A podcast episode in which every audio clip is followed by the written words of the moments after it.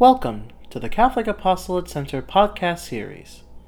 Today's episode is titled Pentecost as a Personal Confirmation by Dana Edwards. Reading today's podcast is Greta Hausman. We celebrate Pentecost 50 days after Easter to commemorate the Holy Spirit's descent on Christ's disciples after his ascension. We are, in many ways, celebrating the birthday of the Church and our individual commitments to God. The Holy Spirit empowers us to share our faith, to have the ability to open our hearts in understanding one another and God's message.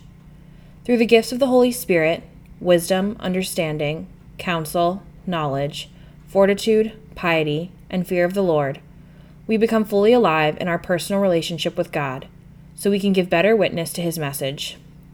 The Catechism of the Catholic Church says The Church is sent to announce, bear witness, make present, and spread the mystery of the communion of the Holy Trinity. Catechism 738. We can use Pentecost as an opportunity to make our faith our own while sharing God's Word. By utilizing our individual talents and volunteering in some aspect of our church, we strengthen our faith and build community.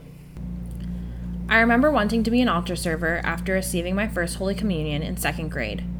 I began serving and continued to do so until I received confirmation. Serving during the Mass allowed me, as a young person, to better understand my Catholic faith. My parents remember me saying how I enjoyed altar serving because I had to pay attention and stay awake during 8 a.m. Sunday Mass. I began to fully understand and participate in the Liturgy of the Word and Liturgy of the Eucharist every Sunday. I attended Catholic school and was able to make connections between religion class and weekly Mass. Once confirmed, I continued to volunteer in my church as a lector, as well as by teaching religious education classes to grade school children. Actively participating in my parish allowed me to fully engage in my Catholic faith and grow spiritually. No matter our age, the Catholic Church encourages us to be active participants in Mass and in our church.